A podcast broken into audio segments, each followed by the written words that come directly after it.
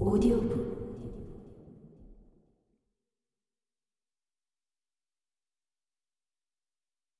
방구석은 아주 캄캄했지만 한가운데는 바깥 거리의 불빛이 희미하게 스며들고 있었다. 근처에 가로등도 없고 창문에 먼지가 잔뜩 껴 있어서 우리가 서로의 모습을 간신히 알아볼 수 있는 정도였다. 동행이 내 어깨에 한 손을 올리고 귓전에 속삭였다. 여기가 어딘지 알겠어? 여긴 분명 베이커 스트리트야. 나는 어슴푸레한 창문을 응시하며 대답했다. 맞았어. 우린 캠던 하우스에 들어왔어. 우리의 옛 숙소 맞은편에 있던 집 말이야. 그런데 여긴 왜? 여기서 저 그림 같은 집이 환히 보이거든.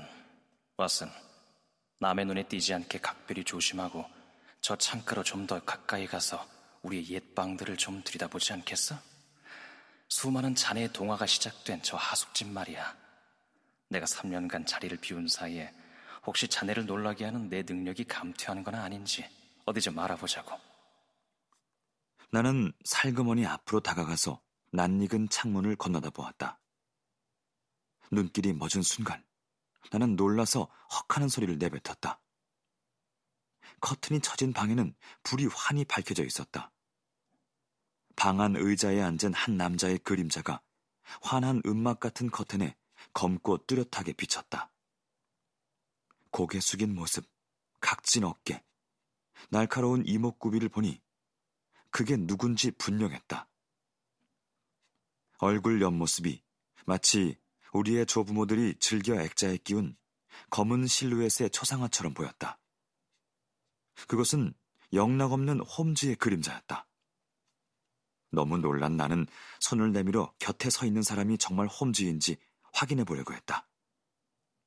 그는 몸을 흔들며 소리 죽여 웃고 있었다. 어때? 그가 말했다. 세상에. 내가 외쳤다. 정말 놀랐군.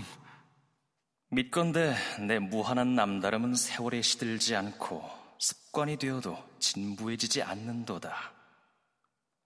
그가 말했다. 그의 음성에는 예술가가 자기 작품에서 느끼는 기쁨과 긍지가 어려 있었다. 정말 나하고 똑같지? 정말 맹세라도 하겠어. 제작자는 프랑스 그르노블의 오스카르 메니에 씨인데 이걸 만드느라 며칠 걸렸지. 밀랍으로 만든 흉상이야. 오늘 오후 베이커 스트리트에 들렀을 때 내가 설치했지. 아니, 왜? 왜냐하면 실제로는 다른 곳에 있는 내가 그곳에 있다고 누군가 착각하길 바랄 만한 강력한 이유가 있기 때문이지. 그럼 누가 저 방을 감시하고 있다고 생각한 거야? 감시한다고 생각한 게 아니라 안 거야. 감시를 누가 하는데? 나의 숙적. 라이헨바흐 폭포에 두목이 누워있는 그 무리들 말이야. 적어도 그들만큼은 내가 아직 살아있다는 것을 알고 있어. 그걸 생각해봐. 그들은 조만간 내가 돌아올 거라고 믿었어. 그래서 줄곧 감시를 해왔고 오늘 아침 내가 도착한 것을 본 거야. 그런 걸 어떻게 알았지?